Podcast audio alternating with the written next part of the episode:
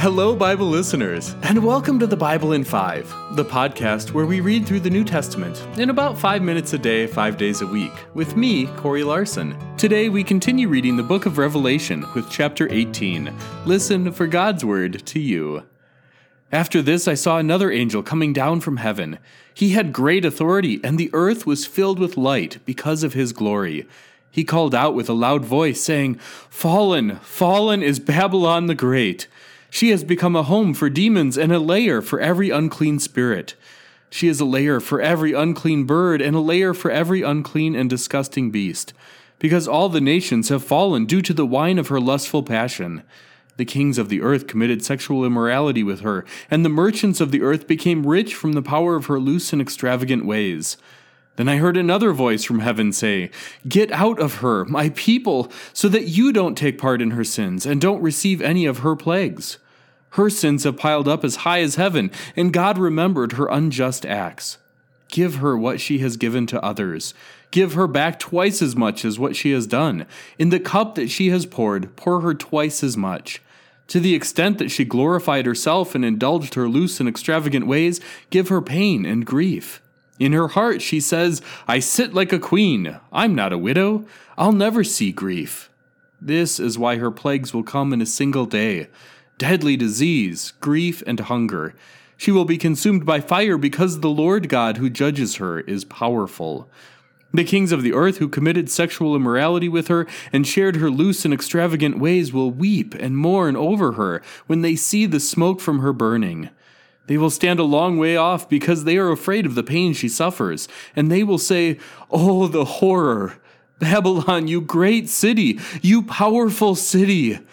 In a single hour your judgment has come. The merchants of the earth will weep and mourn over her, for no one buys her cargoes anymore. Cargoes of gold, silver, jewels, and pearls, fine linen, purple, silk, and scarlet, all those things made of scented wood, ivory, fine wood, bronze, iron, and marble, cinnamon incense, fragrant ointments, and frankincense, wine, oil, fine flour and wheat, cattle, sheep, horses and carriages, and slaves, even human lives. The fruit your whole being craved has gone from you. All your glitter and glamour are lost to you, never ever to be found again.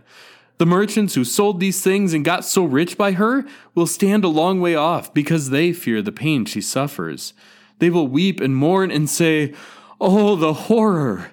the great city that wore fine linen, purple and scarlet, who glittered with gold, jewels, and pearls. In just one hour, such great wealth was destroyed.